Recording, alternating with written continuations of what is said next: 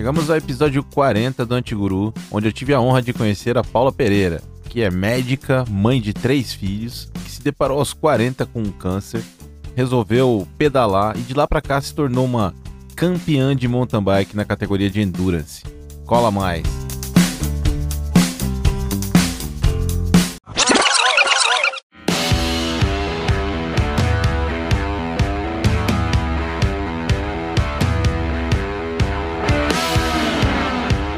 3, 2, 1, BUM! Paula Pereira, seja bem-vinda ao Antiguru! Como é que tá, minha amiga? Ah, que prazer estar aqui, que diferente para mim. Tô super ansiosa. Que isso, o prazer é todo meu, prazer é enorme, imenso! Paula, eu queria te agradecer pela tua presença, você que foi um contato do meu amigo Guilherme Brum, produtor do Antiguru. Queria fazer uma mini cabeça. A gente vai falar um pouco da vida da Paula, que tem uma vida muito, muito, muito diferente. É uma grande campeã de mountain bike. Uma pessoa que descobriu isso aos 40 anos e ela vai contar um pouco pra gente. Tem muita história por aí. Eu não vou nem abrir, eu quero que vocês sintam-se curiosos por essa história de vida. Paula, como eu sempre falo, vamos começar do começo. É, então, eu sou uma filha mais velha do, do Paulo e da Anicelma, meus pais, meu pai é daqui de Redenção da Serra, minha mãe é carioca. É, eu sempre tive uma vida, é, fui estudar medicina fora, né? Voltei, fiz residência em São Paulo. Logo depois da residência, me casei. Tive três filhos de propósito, um atrás do outro, assim, né? De, de, de que eu sempre, meu sonho era ser mãezona. E tava naquela vida de um, casamento, 30 anos, comecei a ter filho, casei, tava aqueles 10 anos ali com os três filhos. E aí o casamento acabou que não deu certo. Logo depois que eu me separei, eu me tive uma, uma surpresa, que é uma coisa que a gente nunca espera, ainda mais que eu ainda estava muito jovem, eu, eu tinha 39 anos, e eu fui fazer um exame de prevenção de normal, de, de mulher, de, de câncer de, de útero, e eu me descobri, a, é, sem sintoma nenhum, na prevenção eu descobri a doença. E aí foi um baque total, né? Porque eu tinha acabado de me separar, eu tinha os filhos pequenos. É aquela hora que você vê, parece que você vê a luzinha lá no fim do túnel. Eu falava: Caraca, e se eu morrer, velho? O que, que vai acontecer? Como é que, quem que vai cuidar dos meus filhos? Três Quando bocas é para alimentar, né? A gente Paula? tem medo de morrer, é não é nem por causa da gente ir embora, fala, quem é que vai cuidar dos meus filhos, né? E aí eu me vi naquela, naquele, uma parada de assim, para repensar a vida toda, de, do medão de morrer mesmo, e por, por coincidência eu tinha, eu tinha feito seis meses antes um seguro câncer é que o cara foi no meu consultório, eu falei, não, não, que seguro câncer, não quero. Não, mas, doutora, 19 reais por mês, sai da sua conta. Eu falei, ah, tá bom, vai só para o cara parar de falar, eu aceitei. e aí, quando eu estava lá me recuperando das cirurgias, eu lembrei, eu falei, caraca, eu tenho uma grana para receber aí. Aí eu fui atrás para receber a grana, caiu na hora certa, porque daí eu queria sair daquela casa que ainda morava, que era do casamento, pá. Mudar a atmosfera, trocar a vibe toda, é, né? mudar a vida, entendeu? Eu pensei em mudar a vida, porque eu tinha, eu, eu sempre fiz academia de ginástica desde adolescente, eu tinha meus amigos, mas meus amigos eram meus amigos de balada, entendeu? A diversão era sair, tomar cerveja e ficar em festa à noite, tá? Falei, meu, eu vou, quero mudar isso daí, entendeu? Aí eu lembrei da grana, eu reformei a casa para eu mudar. A grana que sobrou, eu fui numa loja que tinha no shopping, falei, eu quero comprar uma bicicleta cara falou, uma bicicleta, qual você quer? Mountain bike, speed? Eu não sabia nem o que, que era isso. falei, ah, não, não sei. Mas você quer andar no asfalto, na terra? Eu falei, ah, eu quero andar em tudo, não sei. Comprei no Hoje eu sei que tava, o número do quadro estava errado, estava tudo errado, mas comprei. Só que eu não conhecia ninguém que andava de bicicleta para falar, vamos aqui comigo fazer isso, vamos. Eu vi assim, estava começando também, assim, não tava, não era tão divulgado como hoje. Então, e eu também, na época, até enquanto eu casava, eu nem mexia em rede social, não mexia em internet, não mexia em nada. Eu cuidava dos três filhos pequenos. E tava tudo né? no então, começo, né, Paulo? A gente tá falando é... aí de 10 anos atrás, mais ou menos, era prova. tudo muito embrionário, né? É! Não tinha nem Aí Instagram. eu falei, como eu não sei onde ir, eu vi que ia ter uma prova em Ubatuba, que corria e pedalava. É, é, pelo, pelo sertão do Batumirim. Biatlon, Não, vamos escrever. E eu estava me recuperando da cirurgia ainda. Tinha quatro meses só das minhas cirurgias. Acabei fazendo três vezes por centro cirúrgico. Tinha quatro meses só, ainda estava meio magrelinha, sem treinar, sem porcaria nenhuma. Falei, ah, vou lá ver qual que é, né? E a prova maravilhosa. Até hoje eu volto lá para fazer o percurso. E qual prova que é essa, Paula? Era, agora não existe mais, era bike and run. Uhum. Lá saía lá do sertão do Batumirim, uhum. pedalava, entrava, cachoeira, depois largava a bicicleta, saía correndo, passava dentro do rio, chegava correndo Demais. na praia emocionante. Assim, dentro do Rio, eu lembro que eu chorava, chorava. Olhando aquilo, eu falei, caralho, eu tô vivo, olha onde que um eu tô. Um cross-country do caramba, né? Com cachoeira, mata. Eu falo que é mata jacaré lá, né? Mata em rua, lago de Rio de Sanguessuga, né? E eu ganhei, tirei quarto lugar. Caramba! Nossa! Falei, não vou mais parar de fazer isso daqui. e na própria prova, eu acabei já conhecendo muita gente dos staffs mesmo, pessoal da organização, que até hoje são os meus super amigos. E aí o pessoal me conheceu, daí já chamava, ah, tem uma louca aí que foi, que tirou um quarto, chama ela e começava a me chamar. Aí eu fui indo. Aí me chamaram e falaram assim: Paula, vai fazer corrida de aventura que é a sua cara. Imagina, eu não fazia nada. Eu falei, não, eu não sabia trocar marcha. Nessa, nessa prova, eu fui sem saber trocar marcha da bicicleta. Eu coloquei no meio e fui. Falei, essa daqui eu aguento, eu vou ah, usar ela. O que tinha que parava, empurrava, depois. E eu, eu passei numa ponte suspensa que tem ali no Batumirim que eu nunca mais passei na minha vida pedalando, que é um perigo. Mas na hora que eu me vi ali, eu falei, velho, eu não morri disso tudo que aconteceu comigo. Não é possível que Deus vai me matar agora, vai me levar. Eu vou. E depois disso foi crescendo, porque daí eu fui na corrida de aventura, também nunca tinha remado na minha vida, remei. Aí pedalava, daí corri, aí fui fazer corrida de montanha. Aí fui melhorando, porque, e assim, batendo cabeça, batendo cabeça, que eu nunca tive ninguém que pegou na minha mão e falou: faz isso, troca a marcha assim, reduz aqui, sobe uhum. a ladeira, vamos treinar comigo. Esse morrão aqui usa vovozinho e tal. É. eu fui bater na cabeça, literalmente, caindo pra caceta, né? Tendo cicatriz pro corpo inteiro. E é isso. E daí virou por causa de uma. Eu fui fazer Brasil Ride em 2015. Eu comecei daí, isso aí foi em dezembro de 2010, foi a primeira prova. Uhum. Em 2011 eu comecei a fazer um monte, mas fazia assim é, é comecei a fazer a primeira ultramaratona foi em 2013, eu fiz o Raca Mountain Bike 4 em Campos do Jordão, que era 250 quilômetros de Serra da Mantiqueira em quatro dias. Nossa, em quatro dias. E aí gostava sempre de prova grande, de fazer prova assim que ficava se ferrando o dia inteiro, entendeu? Aí fui fazer Brasil Ride 2015. Aí por causa do Brasil Ride que é em dupla, minha dupla era Paulo também. E aí para eu, eu consegui os patrocínios, que aí eu comecei com essa história, então vai ser uma paulada, porque era Paulo e Paulo. É paulada, aí fizemos uniforme paulada, eu adesivei meu carro inteiro. Que aí eu coloquei as marcas dos patrocinadores, consegui a grana para fazer o Brasil Ride, que é caro. Que demais. Aí depois disso eu inventei esse negócio de paulada e pegou. o negócio de levantar a bicicleta e pegou, velho. Então é legal, entendeu? E aí onde eu vou, eu corro pro Brasil inteiro. Já fui pro Mato Grosso, Bahia, fui pro Sul, vivo em Minas Gerais, São Paulo pra caramba, né? Muito, muito Botucatu. Onde eu tô, passa alguém e fala, vai paulada! Aí, paulada! Onde eu tô sempre, eu fico uma hora orgulhosa, porque as pessoas veem em mim assim, acho que uma fonte fala assim: caraca, a mulher tem três filhos, trabalha pra caramba, eu trabalho pra caramba. Eu não tenho nutricionista, não fico, não tenho fisioterapeuta. E você não faz só isso, né? Você é... você é médica, você dá aula, tipo, cara, eu plantão. pai, né? Pai, cuidando do, do, dos filhos, e né, por mais que sejam é... adultos já e tal, é assim, cuidando dos filhos. Então, assim, assim. Mas é, é, crescer nesses 10 anos que eu tô nisso, crescer. E aí eu comecei a fazer como se fosse uma coleção de troféu e de medalha. Então eu tenho um, um canto na minha casa aqui que é parede com três coisas de troca. Nunca nem contei todas. Porque tem uns no começo até jogava. Porque minha amiga falava, vai, chama o marceneiro, guarda só o primeiro lugar, o resto deixa no caixa.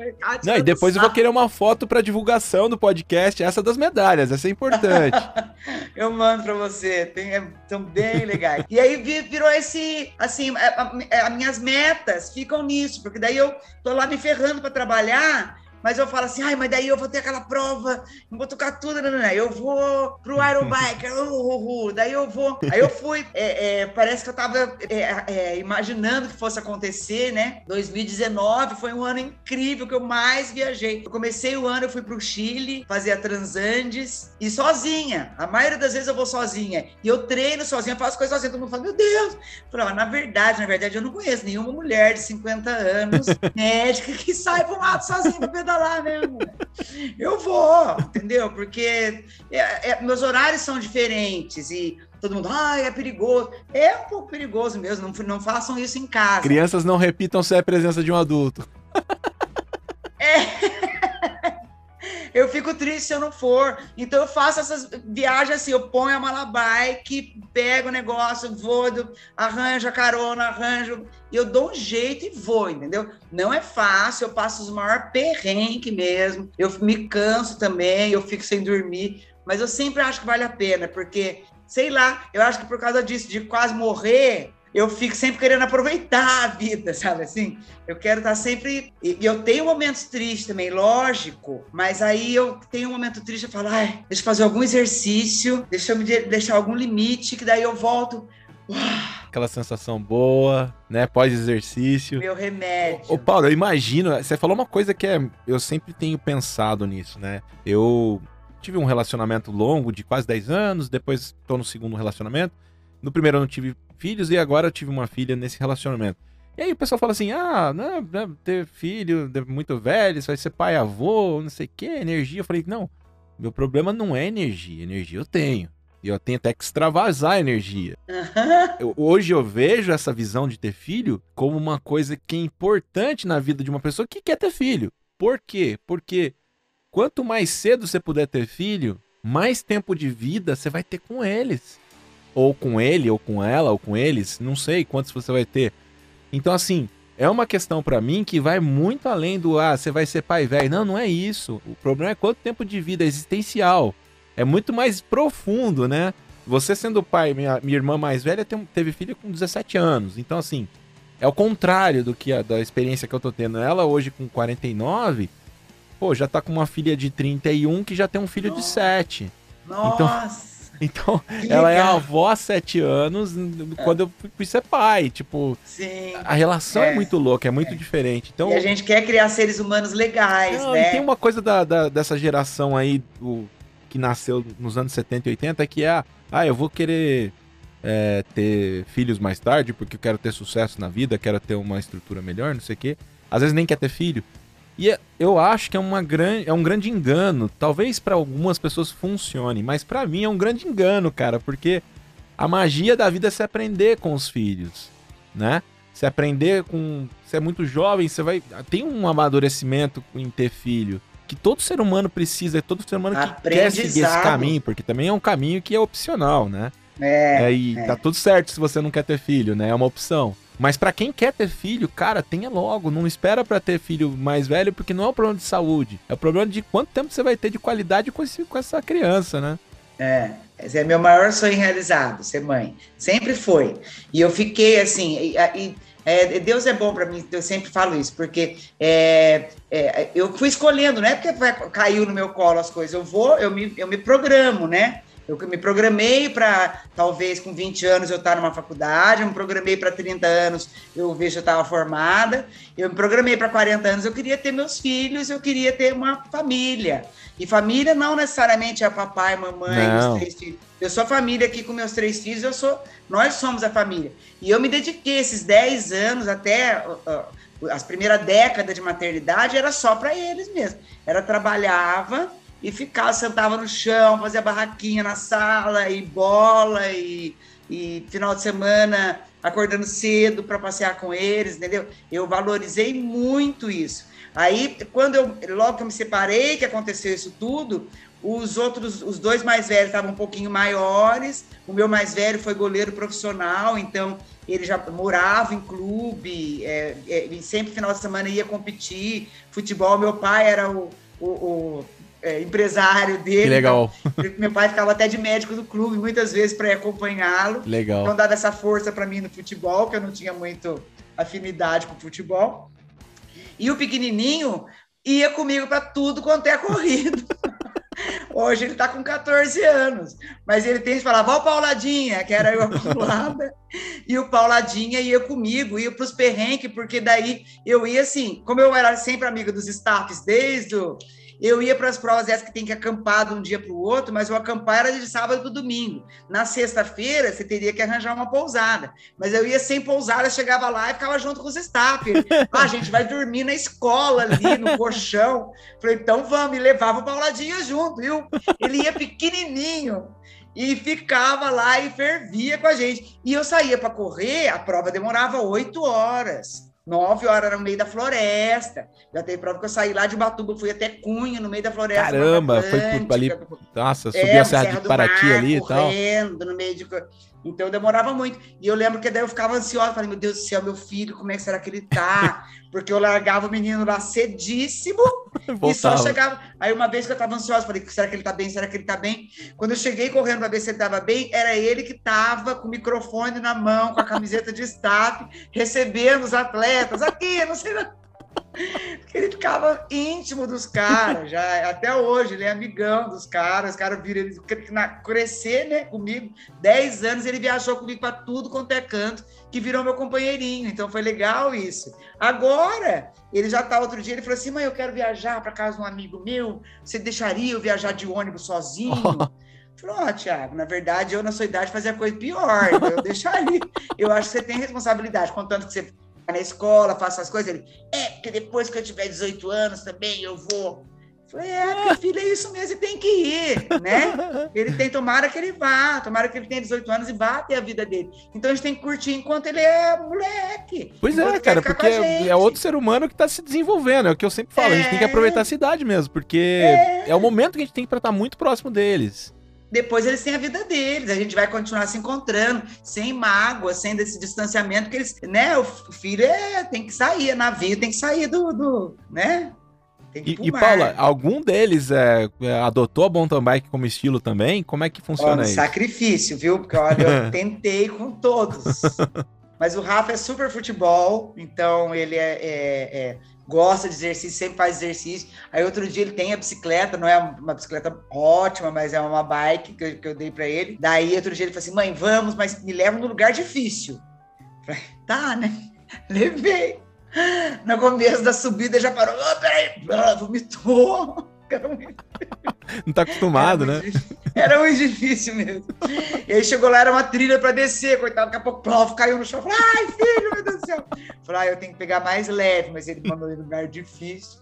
E o Thiago, quando era menorzinho, ele escrevia ele nas provas Kids, que é o Ai, que legal. Aí ele ia, remava também, subia não sei o quê, corria. Aí tem as fotos dele, molequinho de tudo, sem dente na frente.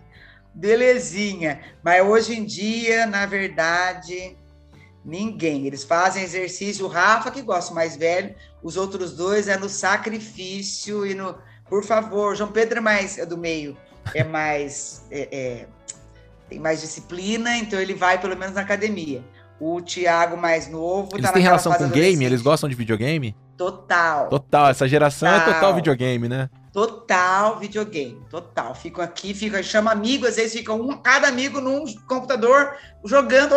Jogando em rede, né? Por isso que ele quer viajar, porque ele tem uns amigos dele em Pouso Alegre que são tri-amigos e ele quer conhecer os caras. E eles ficam ali, eu falei, esses caras ficam matando as pessoas o dia inteiro. Mas eles gostam disso. Eu falei, não é só meu filho que fez, com um monte de moleque junto. Então, acho que é a geração deles um pouco, né? Tem que fazer outra coisa, mas eles gostam. Não, eu, e é, eu não sou encanada, não. É, na semana passada eu tive um papo com o Túlio Andrade, um brother meu, que é psicólogo, e ele, ele é dessa geração, tem 29 anos apenas. E o Tulhão, ele, ele, é, ele, o outro amigo germano, eles são revolucionários em uma terapia em grupo que leva o videogame e o RPG, né? Aquele role-playing game, que trabalhando com, com personagens de uma maneira lúdica. Eles conseguem dessa maneira fazer uma maior integração social e obter resultados muito positivos com essa, com essa juventude. Eles não é, tratam apenas da, dos jovens com transtornos, mas eles também tratam de pessoas que querem desenvolver alguma habilidade social. E tudo baseado em game, né? Essa geração se comunica por. por né? Você sabe que é streaming é, Twitch ali para acompanhar o game e tal, meu. Então, assim, faz todo sentido. O João Pedro, que é o meu filho do meio, que é autista, ele, na verdade, ele só tem amigos digitais. Aham. Uhum. Ele nunca teve. As festas de aniversário dele sempre foram um fracasso. Eu sempre tentei. Uhum. Eu só fui descobrir que ele era autista aos sete anos. Uhum. Mas eu sabia que ele era diferente desde que ele nasceu. E ele já fazia terapia desde os dois anos. Mas eu não, eu, nem eu não lia, não sabia, desconhecia. E o espectro é amplo, né? Então tem várias condições, né, dentro se do espectro. É, e se falava muito pouco, então eu não sabia. Então eu insistia ainda, né? Era aniversário, todo fazia aniversário de todos os filhos. No dele chamava o palhaço, fazia fazia mesa, convidava todos os amiguinhos da escola. Cri, cri, cri. Não aparecia ninguém. Uma vez o palhaço falou, cara, falou, caraca, nunca fui numa festa nunca que não tinha ninguém, mas isso. vamos fazer. E ele não entendia, coitado, nem triste ele ficava, ele ficava ali, mas ele ficava naquele cantinho dele. E no, na internet, ele dá gargalhadas, conversa, e ele fala inglês fluente, inclusive fala melhor, eu acho que inglês, Geralmente tem essa internet, facilidade mesmo. Com gíria. Uhum. Uma vez falei, quando ele era pequeno, ele falei, quem tá falando inglês? Eu fui entrar no quarto, era ele. Oh, eu cool. Falei, caraca! O cara aprendeu a falar sozinho e tá lá. Ele fica lá e kkkk e morre de rir. E na faculdade, agora, o virtual, é, ele sentiu falta. Ele falou, ah, mas é. eu sinto falta de encontrar os meus amigos. Mas, na verdade, os amigos dele, ele sente falta, ele só olha de longe. No recreio, ele sempre foi daqueles que ele ficava dentro da classe, fechado, sozinho. Ninguém brincava com ele, ninguém nunca brincou com ele na escola. Ele nunca teve essa, é, é, é esse conseguir né, conversar, conseguir pessoalmente, ele trava. Mas na internet ele quá, quá, quá. Então, eu adoro, eu acho bom que ele. E, nesse grupo que eu te comentei, o D20 do Túlio do, do Germano, vários, vários adolescentes, eles são, tem, eles são do, do espectro autista, e isso é muito legal. Tem é. várias histórias, é, até recomendo esse, esse podcast. É um podcast muito interessante. Uh, o Túlio, ele vai voltar com certeza para contar outros casos aí. Ele contou. É, foi o início da carreira dele, a biografia e tudo mais, mas vai sobrar espaço com certeza para frente pra gente entrar nas histórias mesmo, na questão dessa relação do game, do RPG, construção do personagem, como isso reforça a pessoa e tal. Então é, é bem interessante. Eu conheci várias pessoas, na verdade, na minha carreira que, de recursos humanos, que estavam em posições bem altas da hierarquia corporativa e tinham um, traços, por exemplo, de Asperger, né, né no, no, sim, no, no espectro. E, cara, são pessoas que são inteligentíssimas. É que a questão, como você falou, o traço social de como socializar demora mais para aprender. E, sim. inclusive, tem pessoas que aprendem e mesmo não sendo natural, elas acabam convivendo, de tanto conviver Total. com isso, elas aprendem. Total, né? É muito interessante isso. É, é. O, o espectro autista é um, um, um assunto que me interessa muito pela quantidade de histórias de vida que tem em virtude disso. E, uhum. e cara, é uma questão de a gente se adaptar e e tocar a vida normalmente, né? Aceitar, é. Você vai para um pouco mais severo, ele tem precisa de cuidados. Mas uma pessoa que está no nível inicial é tranquilo, você leva uma vida normal. É a terapia também, né? É, é, não adianta, sozinho não consegue. Ele faz terapia desde os dois anos de idade. Ele teve que aprender. É, ele ia, a terapeuta ocupacional ia com ele no shopping, aprender a comprar a comida, aprender que pé de mesa não é um pé na mesa, é um, aprender, né? Então, é, é, é, ele fazia oito horas de terapia por semana, além da escola. Então, era, se leva psicopedagoga, ecoterapia, arte-terapia, fonodiólogo pra é caramba, pra caramba, porque ele não falava. Uhum. Então, assim, vale a pena, né? E isso devia ser para todos né? É, e tem um lance da literalidade, você falou do pé de mesa, né? Por exemplo, um amigo que comentava, ele é, tinha o transtorno de Asperger e o, um filho dele, dos três que ele tinha, ele tinha um filho autista que não se comunicava verbalmente, mas o moleque, cara, é um artista tremendo, daqueles que iam pro museu, voltava e reproduzia a obra do Van Gogh, do Matisse. Demais. Leonardo, entendeu, cara? E é uma maneira que eles tinham de se comunicar Sim. visualmente, at através de gráficos e desenhos. Esse esse rapaz, assim, eu vi algumas obras que ele pintou, que você fala, ok, não é original, dá pra ver, mas assim, as características da pincelada, os tons Demais. de cores, cara, muito, muito, muito parecido. O João desenha muito bem também. É muito legal isso. Você sabe é. que uma vez eu fiz um, um... Ah, essa essa questão do audiovisual para mim é uma paixão que não é minha profissão, mas é minha paixão. E uma vez eu fiz uma sessão de fotos numa escola especial uh, aqui em São Paulo, escola Trilha, e tinha um rapazinho, um, um garotinho de aproximadamente 6 para 7 anos, que ele não falava, só que ele fazia, cara, uns desenhos todos tridimensionais, com perspectiva, incríveis. E assim, era um, era um moleque normal, ele só não se comunicava. Mas aí Sim. ele se comunicava. E depois de alguns anos ele, ele passou a falar. Aí ele perdeu um pouco dessa habilidade de fazer os desenhos. Uhum. Mas nessa primeira infância dele, ele foi na base de desenho. Sem verbalizar nada, eles conseguem, né? O João era bem pequenininho, mas ele se virava tanto que ele ficava. Não, não sabia falar água, nem falar mamãe, mas ele puxava e mostrava o filtro. Ele ia na pracinha, ficava, apontava a pipoca, ficava. Ah, ah, ah, então a gente dava, ele se virava e sempre muito alegre, sempre Legal. muito alegre. E até hoje ele assim é amoroso, ele sabe que eu fico, eles não podem com barulho, com ele não pode, ele tem um vínculo é, espiritual comigo enorme. Então ele sente se eu tô baixo astral, ele sente se eu tô bravo, ele sente se eu tô. Então ele quer fazer de tudo. Eu chego e ele, mãe, eu já limpei a louça, viu? Eu já arrumei, eu coloquei água no filtro, mãe. Eu o tempo inteiro querendo me agradar, o tempo inteiro falando, mãe, eu te amo, mãe, eu não sei o que, tudo que ele vai falar, ele me avisa e ele cuida das coisas e cuida de mim de um jeito que ele quer me ver feliz. Se ele me vê triste, quando eu tô triste, eu disfarço para não mostrar para ele, que aí ele fica triste também. Então é um vínculo, é um, é um prêmio, né?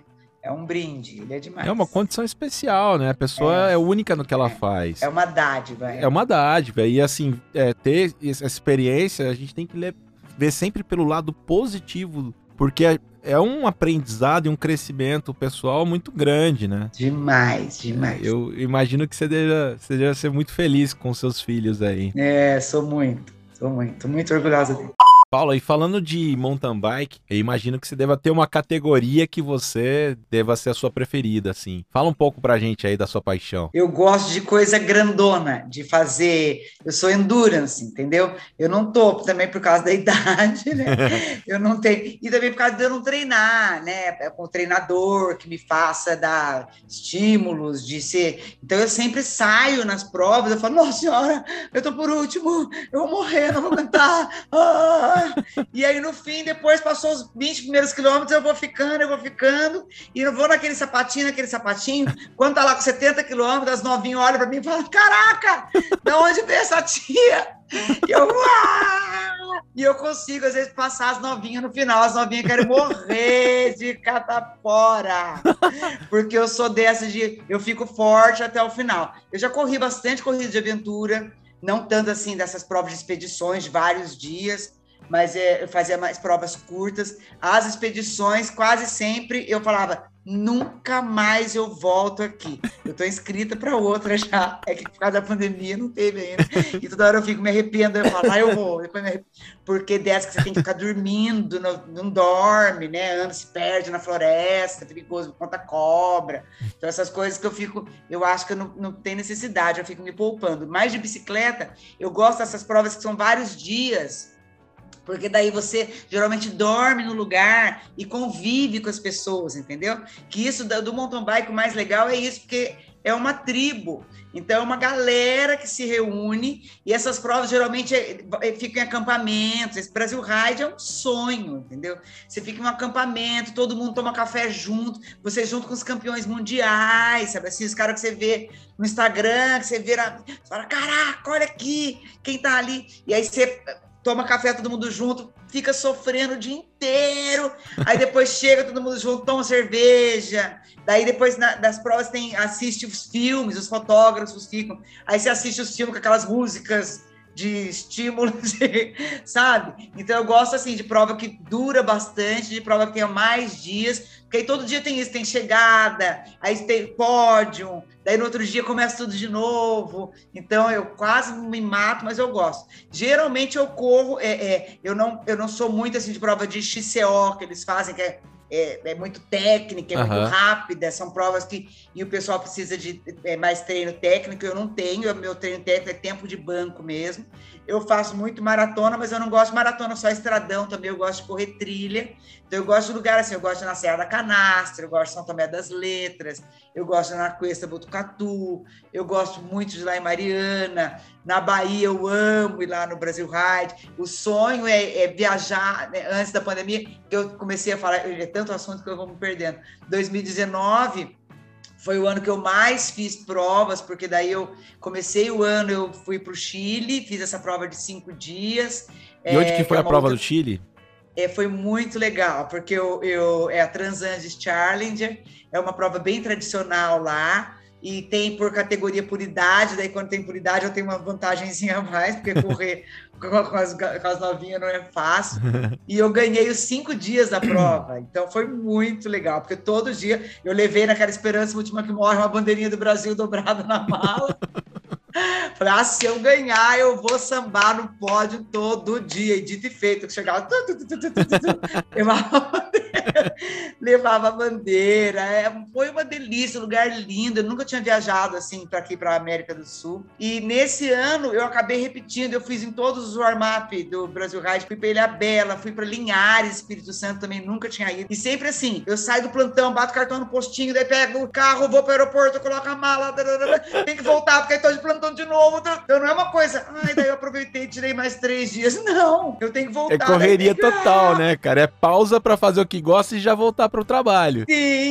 e nesse ano teve, foi a minha quarta participação que eu fiz também dessas provas que eu fui campeã mundial, que é 24 horas endurance. Você fica 24 horas andando de bicicleta num circuito, que aí, dependendo do lugar, é, quantos quilômetros é, ganha quem der mais voltas. Eu já tinha feito a primeira vez em 2014, é, mas eu fiz em quarteto, que aí você vai revezando. Depois eu fiz em dupla duas vezes, também você reveza, ainda mais que eu fiz com o homem, o homem pedalava mais, eu pedalava menos, para ver quem tem mais força para ganhar. Depois eu fiz solo. E solo é uma estrutura que você fala, nossa, mas daí, como é que você vai no banheiro? Como que você come? Como que você.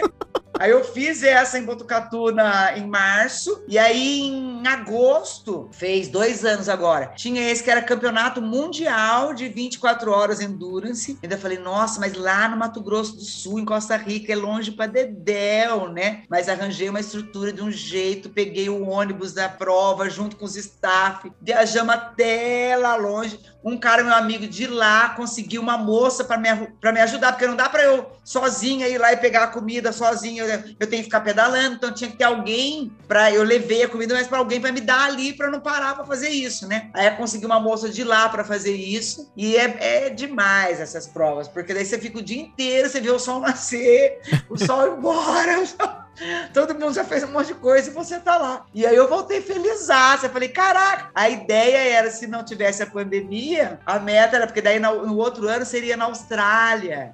Aí no outro ano, então eu falei, já pensou se todo ano você puder viajar? Cara, não tem coisa melhor na vida, né, Gabo? Não tem dinheiro mais bem gasto do que isso. É, entendeu? Eu não tenho intenção. É, é, é, que às vezes a pessoa fala, ah, é médico, é tudo rico. Eu sou funcionária pública. Eu, eu fechei meu consultório no começo da pandemia, no ano passado, que já dedicava pouco para ele. Eu sou con concursada da prefeitura daqui de Taubaté. Eu trabalho na maternidade do SUS, aqui do Hospital Universitário. Então, eu atendo todos os tipos de pacientes, todas as classes socioeconômico-culturais. E eu, eu dou aula na Unital para na medicina também, mas é mais atendendo o, o, com os alunos, né? Então vem os e alunos. Você já pensou num, num, agora que seus filhos estão crescendo e tal e tudo mais, num projeto tipo Médicos Sem Fronteiras por um tempo, aproveitar então, na, sei lá, África para conhecer tenho, então, de bicicleta é, a África. Você já, já foi nessa vibe? É, te, eu, às vezes eu penso, é, mas é mais por causa disso. O filho, o João, ainda fico meio assim de, de me afastar, ainda não fico segura disso, mas é, eu, eu adoro.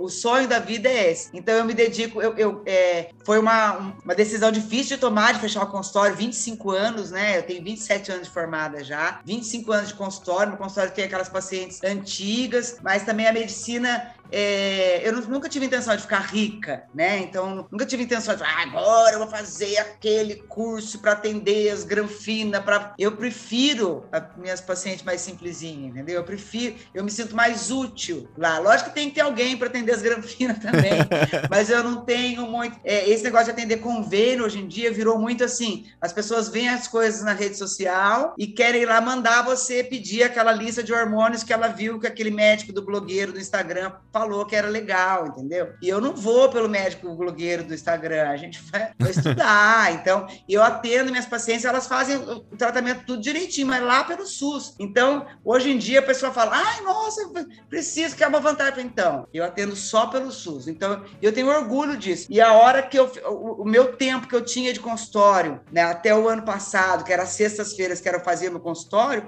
eu ganho menos hoje em dia, mas aí é meu. É o dia de eu sair que eu falei, o quê? Ver essa pandemia, daqui a pouco eu morro dessa bosta. eu não vou ficar doido, fechado aqui ah, em casa, enjaulada, é? não. é meu, sexta-feira é meu. Eu pego a bicicleta e vou embora, entendeu? Eu sumo, as crianças pedem iFood, eu falo, ah, tchau, vou sumir, daqui a pouco de tarde a mamãe volta, um beijo, não me liga. Cara, que energia. É, vou te dizer aqui, a, a gente tá no, no metade aqui da, da do bate-papo, cara, e a sua energia já me contagiou, já me deu vontade de pegar minha bike agora e sair pra dar um rolê, cara. Faz tempo que eu não ando de bike, cara, já me contagiou. E eu adoro mountain bike, né? Eu tava falando aqui com do meu amigo do Guilherme Brum, que hoje tá, cara, é um parceiro aqui produzindo vários convidados, inclusive você, como eu citei. E o Guilherme também, ele adora bike, são os meus amigos da infância que quando eu, eu posso a gente dá um rolê de bike. Já faz algum tempo que a gente não anda. Cara, essa energia sua é contagiante. E tem que ser assim, né? Outro ponto que me chamou muita atenção aí é da maneira como você encara o seu ofício, que eu acho que tá faltando hoje no Brasil, cara. Talvez no mundo, não sei. Eu tô falando aqui do que eu tenho visto, né? Não são dados específicos, mas eu tenho essa impressão, e aí eu, talvez eu possa dizer dessa maneira, que hoje falta muito a, a pessoa atuar no ofício por sabe, por coração, de paixão pela ajuda das pessoas, e você encara a medicina meu, eu vou trabalhar no SUS, que é o Sistema Único de Saúde, eu vou atender as minhas pacientes que não têm condição, e aí você está colocando a ajuda ao próximo acima da sua condição financeira pessoal que você poderia. Falar, não, cansei do SUS, vou trabalhar no particular, vou ganhar um dinheirão e tô nem aí, vou exercer minha função. Isso me chama muita atenção. E eu tava falando do Médico Sem Fronteiras porque, pô, tem, a, tem uns, um, uns institucionais que passam na TV e às vezes, e vou falar pra você, cara, eu sempre chorava no Médicos Sem Fronteiras e meu sonho era estar tá lá na África ajudando e fazendo um rolê desse aí para poder me sentir útil pra, pra humanidade, sabe? E eu sinto isso em você. Como é que você vê essas coisas? É, a gente gosta, a gente tem orgulho. E vem uma geração aí, eu acho que diferente. Lógico que tem essas. É que essas pequenas exceções chamam mais atenção porque aparecem mais, né? Não tem aquele negócio que eu li outro dia, que se você fizer uma faculdade, 10 anos de faculdade, precisar gravar videozinho no TikTok para poder conseguir paciente, se mata, velho, sabe? Não, não, não, não é por aí. E a gente faz um trabalho legal, bonito, digno, é, baseado em evidências, a gente estuda, a gente tem aula, a gente, sabe? É, eu vou, vou, se tudo der certo, vou orientar um trabalho que as residências estão fazendo lá e as alunas daquela é, é, eles, eles é, pintam a placenta depois que nasce o bebê e fazem no papel. Então, Uau. Então a, a, residente fala, ah, vai ter parto. Então ela já leva a caixinha dela com purpurina, com canetinha, com, né? então elas fazem como se fosse um carimbo da placenta Uau. no papel e o pezinho do bebê, do carimbinho, que já carimba mesmo no documento, e entregam para a mãe aquele carinho, sabe? De, no SUS, então, é uma coisa assim. Não tem é, preço é, isso, né? Você tocar a pessoa. É, é muito humano isso. E não, assim, quando dá tempo, o que, que custa, né? Se você puder eh, fazer uma coisa digna e tira, desmistificar isso, que o Brasil é campeão mundial de cesáreas, e as pessoas acham, né, tem essa cultura de que o trabalho de parto é porque o médico deixou sofrer, que está lá, coitado, judiando da porque os médicos de convênio ganham pouco. Então eles têm que marcar a cesárea deles depois do consultório, segunda-feira, marca cinco de uma vez, tem que ser segunda, que o cara pega a licença paternidade da semana inteira, emenda dois finais de semana uhum. e fica. Quer dizer, é uma coisa comercial. Não tem aquele parto que a mãe. Eu falo, gente, aí eu vejo os negócios na, na, no, no, na internet do gente, ah, que quer ter filho também lá atrás no mato, sem nenhuma assistência, doula tomando conta, a, a, o lugar do obstetro, a doula tem seu espaço, é muito bem-vinda, mas fazer um parto sem assistência nenhuma, a gente que faz, tá no hospital e vê que uma criança que nasce ali, às vezes parada, se não tivesse neonatologista do lado, Tava tudo perdido, eu não teria coragem, a gente não apoia, a nossa sociedade de ginecologia não apoia. Mas e, e, entender que a gente faz um trabalho bonito também dentro do hospital, Sim. com toda assistência. A gente não é, é, é, Tem essa imagem que a pessoa tem medo hoje em dia, por causa dessa cultura de, ai, ah, se não for particular, que você vai lá, chique, amarra o braço, corta a barriga, tira a criança cesárea. Aquilo que é parto lindo. Não, não é, desculpa. Se precisar fazer uma cesárea, a gente faz. Mas a gente tem que valorizar, poxa vida, um, um parto mais natural, um parto é, é, com uma assistência boa. Humanizado, a gente faz né? Humanidade, é, uma, é, é, tá humanitário. E não é porque é SUS ou porque é convênio, não é porque pagou ou não pagou. Eu odeio esse negócio de gente carteirando. Eu sabe com quem você está falando, mas independente com quem está falando, todo mundo é igual, todo mundo falando merece. com um grão de areia no universo. É muito tô... bem tratado. E a gente tem orgulho disso. A gente trabalha no SUS com orgulho. Lógico que é muito corrido, lógico que é muita gente, lógico que a gente atende pacientes difíceis, lógico que tem dia que a gente também não está no melhor humor. A gente é humano. Mas a gente tenta dar uma é, é, valorizar o nosso trabalho e a, a, o, o nosso ideal seria que todos tivessem um serviço tudo público bom para todos, uma escola boa para todos. Qual é a esperança? Eu trabalho com violência sexual. Sou coordenadora do projeto aqui da Universidade de Violência Sexual.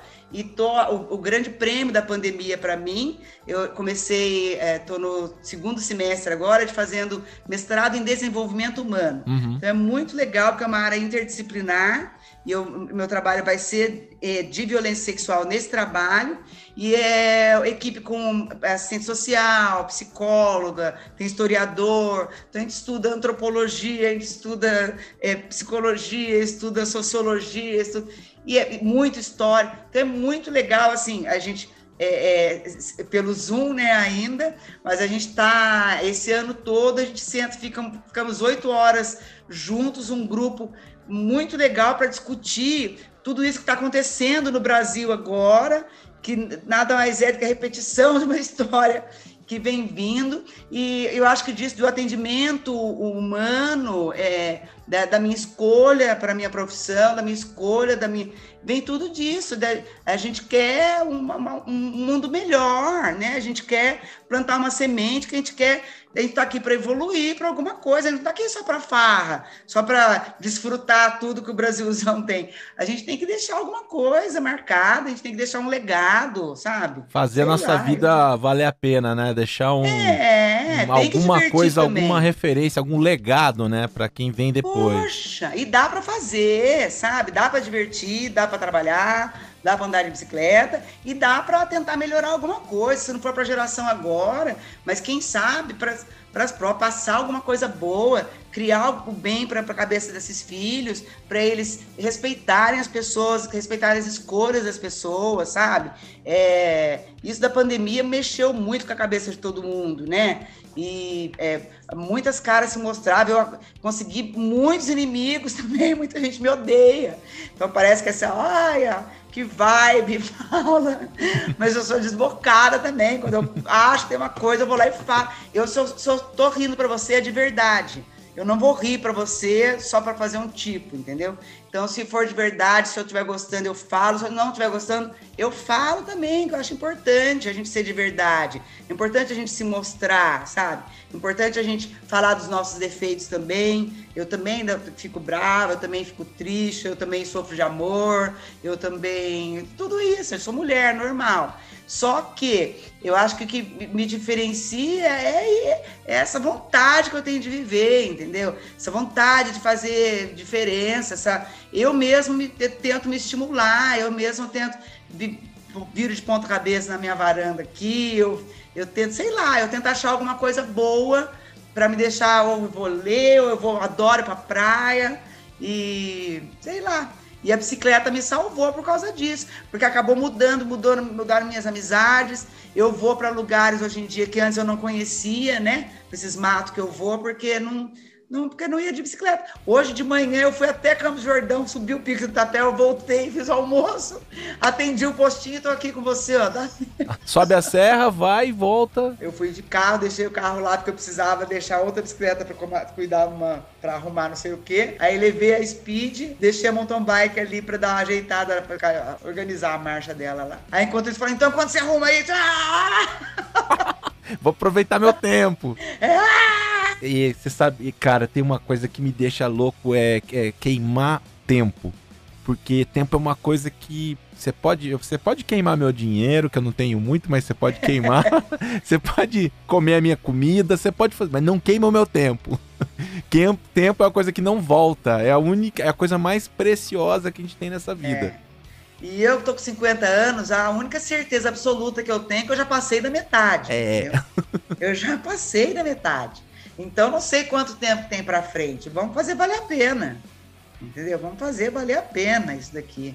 Né? Esse eu acho que, Paulo, é um dos maiores aprendizados assim que eu tive pessoalmente na vida. Não por conta de alguma coisa pessoal, mas quando eu tinha 18 anos, eu sofri um acidente onde um, um amigo que estava de frente para mim, a gente estava numa caminhonete, numa uma, uma Saveirinho, e só amigos. Por acaso, o amigo que estava dirigindo se perdeu numa curva. Tinham quatro na caçamba e duas meninas que foram para dentro do, da, da cabine para dirigir a gente capotou, o amigo que tava de frente faleceu. Caramba. Então, assim, a minha relação com, com o tempo, com a vida e com aproveitar as coisas, ela mudou dali para frente. É, se eu tenho um marco na minha vida, não foi comigo, mas eu estava presente quando isso afetou uma pessoa que não era tão, tão próximo, mas era um amigo nessa idade. Os grupos de amigos são muito gigantes e enormes, até que você vai afunilando, né? Quando você vai ficando mais velho, mas quando você é muito jovem assim, você tem zilhões de amigos, né? Balada e tal. E, poxa, era um amigo que não era tão próximo, mas era próximo. E a partir daquele momento, sabe daquela coisa, eu tava no, na maca indo pro hospital, aquela cena de filme das luzes passando assim, os caras falando de você. E, uhum. cara, dali pra frente eu, eu falei, eu não posso parar, não posso parar, porque o tempo ele é voraz, ele continua. É. Então, assim, é, a energia que eu tenho hoje e que eu tenho de vida é pensando nesses momentos que te marcam e falam, meu, se você parar, ou você enferruja, ou você vai ser levado. É. Então, assim, não dá para parar, né? E a gente falando isso, eu acho que é legal, porque às vezes a pessoa, quem sabe, quem escuta, não precisa ficar esperando tomar esse chacoalhão, né? Não precisa esperar, quase morri de câncer, não precisa esperar, quase morri de acidente, não precisa. Não, né? O tempo que a gente perde, triste, às vezes por causa de cada bobagem, né? Perde se preocupando, às vezes por causa de cada bobagem. Eu sempre falo, a gente tem que tentar voar, tentar elevar o pensamento para ver o tamanho tamanho do problema, né? Sobe lá para cima, olha lá de cima, vai lá para o espaço e olha lá para cima. Quanto que esse problema vai, vai ser importante mesmo? Será que vale a pena? Tá aí chorando, emburrada, chateada, sem sair, sem, né? Porque você tá triste por causa de quê? É tão importante assim mesmo que a gente, quando tem essa, essa amplitude, por isso que a, a, a bicicleta me ajuda muito, que eu vou para cada lugar maravilhoso, subo na cada montanha, tô lá em Simão, eu vejo um mundo tão bonito, tanta coisa, casa pequenininha lá embaixo. Você fala, valeu a pena. É, o quê? Que eu vou ficar chorando por causa de quê? Eu vou curtir, vou dar risada, vou escutar uma música, vou cantar alto, vou dançar, vou sei lá. Ô Paulo, eu tava te comentando aqui no, nos bastidores que eu tô com um projeto novo que é fazer o podcast, não só o áudio, mas também o visual, fazer o as câmeras. E eu tô, como eu tenho essa formação em engenharia, por mais que eu não seja engenheiro praticante, eu, eu tô montando um esquema todo para que tudo seja num, num, objeto que tem gravador, tem o, o, mixer de, de câmeras, as três, tudo sem fio, tudo com bateria, para não depender nem de, nem de energia elétrica e nem de cabo espalhado e fazer tudo sem fio e poder botar no carro e, e zarpar. Porque hoje o podcast ele me toma tempo nos finais de semana. E durante a semana, quando eu faço as gravações, dessa semana já foram duas, vou ter três. Então, assim, é, toma um tempo considerável e me amarra em São Paulo. Como eu gosto muito de viajar e a gente tá passando, se gra graças a Deus a gente vai passar bem por essa pandemia, eu quero fazer uma coisa itinerante. E, cara, eu já vou te deixar convidada para quando rolar esse, esse presencial. De repente eu vou numa prova dessas que você tá fazendo, a gente senta lá com umas cadeiras de praia, faz um podcast lá no campeonato, naquela vibe, e vai rolar assim, cara. E é, Nossa, é assim que eu pretendo legal. fazer a coisa. Que é como você falou, eu não acho que a gente tá aqui para perder tempo. A gente tem que aproveitar a energia, aproveitar a disposição. Porque uma hora essa disposição vai embora. Essa energia, a gente não é de ferro, né, cara? Exatamente. E mesmo se fôssemos de ferro, enferrujaríamos um dia. Então, assim, Exatamente. a gente tem que colocar o corpo em movimento. Exatamente, é. Meu pai vai fazer 80 anos e é super ativo, super é, é, largou o consultório, que ele trabalhou até agora há dois anos que ele parou, mas ele escreve muito, escreve livros e é super participativo de tudo e caminha e, e é um exemplo para mim disso por conta de, de não parar, de estar o tempo inteiro produzindo alguma coisa, estar o tempo inteiro participando de alguma coisa, sabe? E eu levo disso, eu levo do esporte, eu, eu é, esses estudos que eu estou fazendo, quem sabe eu, eu tenho um plano de, quem sabe, depois conseguir falar sobre isso, para divulgar isso, né? De, de, de, de, tomar essa voz, né? fazer essa representação social contra a violência, né? Principalmente que a gente atende muito para criança, adolescente, é, essa questão social tão horrível. Então, já que a gente tem que estudar, já que a gente tem que pesquisar, fazer alguma coisa para, quem sabe, ajudar alguém, pelo menos divulgar, para as pessoas tomarem voz, tomarem coragem para conseguir falar isso. O esporte incorporadíssimo na minha vida sempre. Eu tenho plano de é, agora os filhos, já eu falo criançada, mas já não são mais crianças, então passando a pandemia também, o sonho é isso, de viajar mais, de conhecer mais lugares no mundo. É, e os meus roteiros são atrás de, de campeonatos, porque é o lugar que eu conheço para conhecer as pessoas que têm as mesmas afinidades, que gostam das mesmas coisas. Então, o sonho é esse, de sair por aí. Quem sabe daqui a uns 12 anos eu já até, tô até aposentada, aí vou ser uma velhinha aposentada de bicicleta. E, e vou poder viajar. cada bastante. viagem dessa que você vai para cada cantinho, você aprende uma coisa diferente, né, Paula? Eu é... fiz uma viagem em 2013 para eu tinha saído do emprego, tava indo pro Rio de Janeiro, saindo de São Paulo indo pro Rio de Janeiro. E, cara, parecia um ticket muito barato para ir para pra Ilha de Páscoa. E era um lugar que eu sempre sonhei ir e caiu bem no período que eu tava nessa transição. Uau! Peguei, vambora, fui. Cara, chegou lá na Ilha de Páscoa, uma coisa que é um detalhe muito. É um detalhe pequeno, mas eu, eu falo, a gente tem que cruzar o mundo para aprender. Eu, eu, parei numa barraquinha numa praia, numa das praias da ilha. Aí uma senhora falou: Você quer tomar um suco? Eu falei: Quero. O que, que você. Eu vou fazer um aqui para você, que é banana, abacaxi e água. Eu falei, só isso? Só isso. E dali pra, pra frente eu comecei a fazer esse suco e onde eu fazia esse suco eu falava com as pessoas, nossa, mas que diferente, onde você aprendeu isso? Eu falei, ah, aprendi ali, ali, no, numa viagem que eu fiz. É, e, e, é isso é. que eu tô querendo dizer, cara. Os pequenos detalhes, quando a gente fica acostumado com o mesmo ambiente, sempre a gente não varia. E aí, quando a gente se depara com uma cultura diferente, uma pessoa que tá longe, que tá em outro lugar, você fala, caramba, meu, como eu nunca pensei nisso. É, é, e isso expande exato, a mente, né? Abre exato, de maneira vigorosa. Exato, conhecer gente, né? Adoro, conhecer cultura diferente, conhecer hábito diferente, adoro. E eu, é, isso de sozinha não tenho medo, porque na verdade, quando você vai sozinha, você tem mais chance de conhecer gente do que quando você vai com alguém, porque você está junto com alguém, você já está com a pessoa. Então você fica falando com a pessoa. E eu chego sozinho no lugar, sento, e daqui a pouco, quando eu vejo, eu tô na Adoro. Paulo, eu queria. A gente tá chegando aqui na reta final, passou voando o tempo e. Rapidão. Voando mesmo. E eu queria aproveitar e, e tem a pergunta mais piegas que eu faço. E eu sempre repito isso, que é a pergunta mais piega, mas é importante fazer. Aqui a gente fala sobre é, várias coisas e, obviamente, para mim, sucesso não está atrelado a fome e dinheiro. E eu queria saber para você, Paula Pereira, o que é sucesso para ti? Sucesso para mim é isso, é ter saúde para conseguir viver, é ter saúde para conseguir ver meus filhos crescer, é ter saúde para realizar meus sonhos, para estar tá aqui conversando com você, para, sei lá, é isso. Sucesso é poder estar tá viva e com saúde, desfrutar e ter meus amigos e poder dizer para as pessoas que a gente ama e fazer um mundo melhor, fazer uma ter uma vida bonita para contar, mas estou bastante história para contar. Sucesso é isso. A gente construir bastante história para contar. Acho que é isso. Muito legal. Você quer deixar alguma referência? Sei lá, algum nome, algum livro, alguma coisa que você viu que te tocou? Ou então alguma referência do tipo, façam isso, façam aquilo. Eu, eu recomendo. O segredo de uma boa vida, eu acredito que seja não odiar ninguém e não amar qualquer um. Essa acho que é uma boa referência, não odiar ninguém e não amar qualquer um. É, a gente tem que dar o amor da gente para quem merece, né?